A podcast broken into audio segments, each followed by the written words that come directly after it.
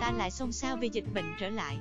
Covid lan rộng nhanh lắm, bảo không lo sao cho được, nhưng cũng không thể làm gì khác ngoài chuyện lại bật chế độ tự bảo vệ bản thân, đeo khẩu trang, giữ khoảng cách và luôn nhớ rửa tay sạch sẽ. Lý tưởng nhất có lẽ là ở yên một chỗ và đọc sách hoặc viết lách. Mình có thể đọc quyển sách yêu thích nào đó, rồi bắt đầu thực tập và rèn luyện viết lách vì biết đâu, giữa tình thế nhiễu nhương này, viết có thể giúp ta sống sót. Hoặc chi ít, cùng ta đi qua những ngày nhiều biến động với một cái tâm an. Hoặc mình có thể chọn khám phá thế giới bằng hành trình của mùa hè năm ấy, cùng tác giả Mai Anh Chu Du qua những trang sách. Rồi cười nắc nẻ với những phá giấy dỏn, những câu chuyện dở khóc dở cười nơi công sở trong chuyện thực tập, hay đắm chìm trong thế giới tưởng tượng của các nhân vật trong 27.